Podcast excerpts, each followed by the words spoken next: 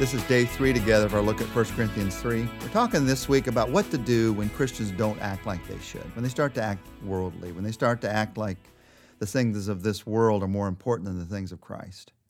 And today I want to address a very important and, for, for some of us, a very, very meaningful subject. And that is what do you do when somebody starts acting worldly? Maybe they're in the business world and they start to give up their integrity maybe they're a friend of yours in the neighborhood and you see that they're using tricks to try to get ahead. They start to act this way. They start to act worldly, and the world, because they like worldly, starts to pick up on it. And actually, it does seem to begin to look like they're getting ahead in the world. And so, this Christian who's acting not Christian because they're willing to go out and get drunk with people at the end of the day, or they're willing to cut this, uh, cut this uh, integrity away from a deal so that they can make a better deal, all of a sudden they get the promotion and you don't. All of a sudden it seems like they're gaining blessings from God that you're not. What do you do when that happens? You see, many times the squeaky wheel gets the grease, and when it comes to Christians who are not acting Christian, the crying baby gets the milk. So, what do you do then?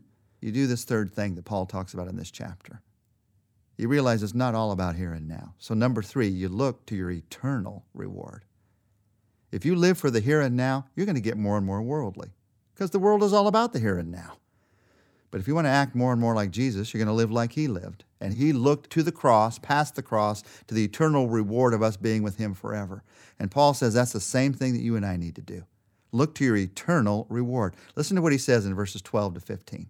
If any man builds on this foundation, remember the foundation is Jesus, if any man builds on this foundation using gold, silver, costly stones, wood, hay, or straw, the work will be shown for what it is, because the day will bring it to light. It will be revealed with fire, and the fire will test the quality of each man's work. If what he has built survives, he will receive his reward.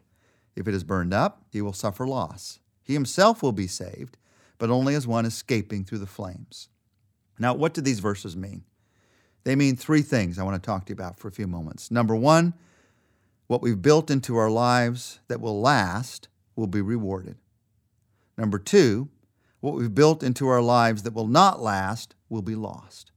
And number three, whatever our rewards or loss, as believers, our salvation is secure. What we've built into our lives that will last will be rewarded. What we built into our lives that will not last will be lost. Whatever our reward or lost, our salvation as believers is secure. And it's all built on this day that Paul talks about in verse 13. What is this day? If you look at it in most Bibles, it's capitalized. It's talking about the day of judgment. He's referring back to what those in Corinth had read in the Old Testament this day, the day of the Lord, the day of judgment that is coming. And a day of judgment is coming a time of judgment, a time of judgment for both unbelievers and for believers. The Bible talks about both. The Bible talks about a day of judgment for unbelievers, which is called the Great White Throne Judgment by some. That's the day where you stand before God and hear that because you did not trust Him, you will depart from Him, be separate from Him for all eternity. That is a judgment of separation from God. There's another judgment, and that's the one that these verses focus on a judgment for believers.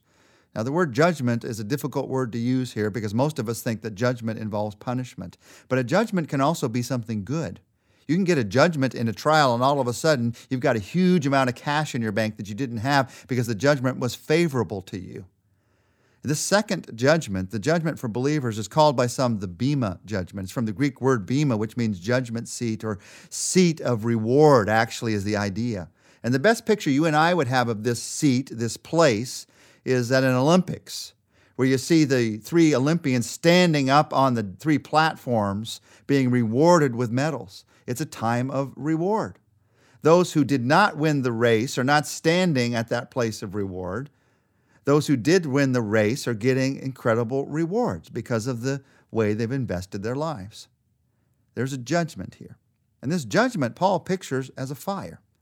But it's not a fire of separation from God. It's not a fire of punishment. Notice it's a fire in these verses that tests the quality. It's not testing your skin, your life, is testing the quality of what you built into your life. He says some build with gold, silver, precious stones. Those things, fire, fire does not destroy those things. In fact, it just tempers those things. But he says others build into their lives with wood, hay, and straw. Fire, poof, they're gone. Some things in our lives are like wood, hay, and straw. They may look nice, even impressive, but they will not stand the test of eternity. There are a lot of things in this world that will not last beyond this world. Absolutely. You have a lot of things in your life that won't last even beyond this year. Now, we need a house over our head. We need certain things to survive. But if I spend all of my time and energy in getting a bigger house or more and more things to impress the people that are around me, all I'm doing is adding wood to the bonfire as I head into eternity. Even with a house, by the way. I can use that house to impress others for my own pride, or I can use it to influence people for good.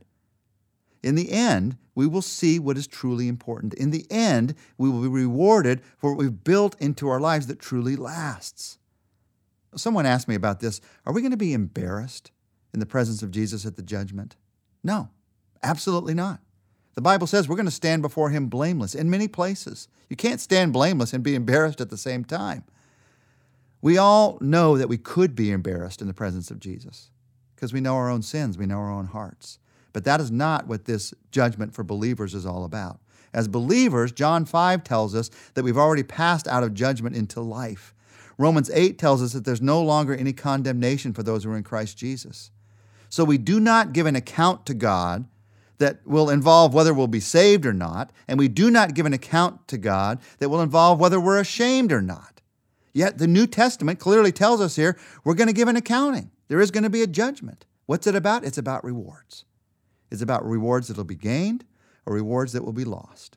If you have invested in that which will last, there is great reward in that. And every little investment in that which will last, you'll be rewarded in that in this moment and rejoice in that. If you've invested in that which will not last, if you've invested in that which will burn away, you'll be saved. But scripture says, as through fire. Everything that you thought you were going to carry into heaven with you is just burned away. So the motivation for this accounting is not guilt. It's not the possibility of shame because all of us as believers are going to stand unashamed in God's presence. The motivation is greater glory to God by my investing in that which will bring praise to Him for all eternity. Now, what is this gold and silver and precious stones? How do I invest in that kind of way?